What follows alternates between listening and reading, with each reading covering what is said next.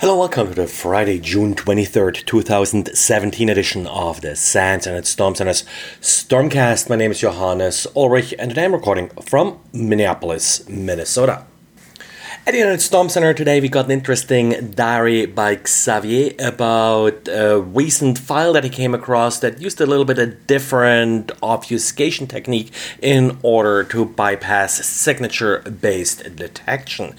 Often you do find simple XOR techniques being used in order uh, to obfuscate binaries, but anti-malware has become reasonably good in picking up some of these XOR obfuscation techniques, and I believe Xavier already wrote about that and how to automatically, for example, find the keys being used uh, for XORing binaries. Now, uh, this JavaScript that Xavier came across actually used a somewhat different technique, a sort of custom obfuscation function, and he presents how to decode it and how he wrote for this particular case a decoder for the obfuscation. Of course, as he points out, there's an unlimited uh, number of possible obfuscation techniques. Uh, this is really just yet another one, and uh, hopefully, it'll help you recognize the next new one that hits your network. And OAuth continues to be a difficult and tricky protocol to implement. Latest victim here, Airbnb. As part of uh, Airbnb's bug bounty, Arne Swinnen, a pen tester from Belgium, found an interesting vulnerability that allows you to steal the OAuth tokens from Airbnb. Now, the way this works is that it will give an attacker access uh, to Airbnb by essentially tricking the user into authenticating via any number of OAuth cable sites, like for example, Facebook is listed here, and uh, then stealing the OAuth token provided by this particular service. The issue here is, first of all, cross site request forging that can be used to force the user to log in to Airbnb, and then an open redirect. Actually, it's not really quite an open redirect. What's happening here is that the user ends up being redirected back to the site that referred the user, and by redirecting the user from the malicious site, the token is then passed back to the site, to the malicious site, because it shows up as a refer. Interesting exploit, and again, if you implement OAuth, you definitely should take a look at this to make sure you're not vulnerable. Airbnb actually did most of the standard things right, like for example, usually the redirect URI is sort of one of the weaknesses with uh, OAuth. They did limit this to Airbnb domains uh, correctly. In this case, the hacker also used one of the lesser used Airbnb domains in order to not uh, affect the user that may be browsing Airbnb at the same time.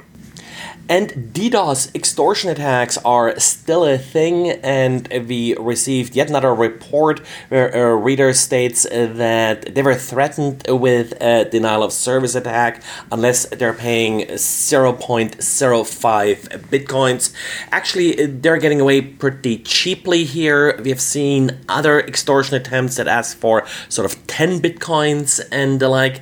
From the current experience that we have, uh, these extortion attempts appear to be fake, so you don't have to worry about them actually launching a denial of service attack. Looks uh, like they're just threatening you, and even if you don't pay, there will not uh, be a denial of service attack.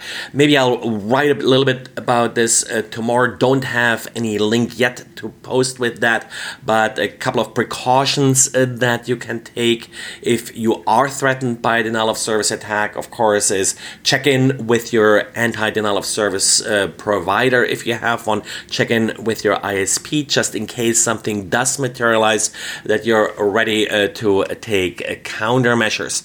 The one reader who reported this to us, uh, actually, the affected domain they threatened them uh, with uh, does isn't even used by that company. So in this case, it's pretty easy to proactively no longer advertise an IP address address or advertise like localhost or something like this uh, for uh, that domain in order to not be hit by the attack. So if you receive an email like this, uh, forward it, and if it is a domain that you can do without for a couple days, would be interesting to redirect that to one of our sensors to see if we actually see any kind of attack traffic. So it's Friday again, and uh, today I have with me Alyssa Robinson, another STI student, and uh, she recently wrote a paper about uh, auditing Docker. Now, Alyssa, can you introduce yourself a little bit? Sure. I am a, an operations manager for Cisco, uh, working on some of their cloud contact center products. And I've been an STI student for actually nearly five years now. Um, I took a little time off in the middle, really been enjoying the program, and I'm now two classes from being done, so I'm just about to finish. Excellent. So almost there at the end of that long stretch. Yes. Now, uh, when it comes to Docker, Docker DevOps, of course, really a hot topic. I remember back in the old days when I started with Linux, it was sort of change root everything, and then later virtualization. Docker sort of uh, seems to be fitting a little bit in the middle of the two. What are some of the challenges that you had sort of with auditing Docker? Um, so I, I, think the challenges I was trying to address with this paper uh, were really, you know, a lot of auditors are coming in and it, it's a new technology. They're not understanding it at all. There are the security models around Docker itself are evolving, and the tools that exist to be able to to automate any of the auditing are are pretty immature and require uh, some amount of configuration. And you know, I think they're they're improving, but they're they're difficult to work with right now. So one issue that I always have with Docker is, in particular, if uh, the Docker instance isn't really running, uh, how do you audit them typically? Do you prefer to audit them while it's uh, running, or uh, do you sort of have a way to audit them at rest? So I think there's a little bit of both. I think there's tools that you can use to check the Docker file itself and then there are other tools that you can use to scan it while it's running. And I, I think depending on the situation, you may want a little of, of either. Uh, obviously, some of the packages that you're downloading, if you haven't specified a particular version, um, you're getting whatever is new. So that means just looking at the Docker file, you're not necessarily going to understand what is running in production. So if you're doing some regular audits, let's say you have your weekly vulnerability scan or uh, whatever you have set up, uh, how do you deal there with Docker? You just uh, let them uh, dormant or you fire them all up uh, during the scan?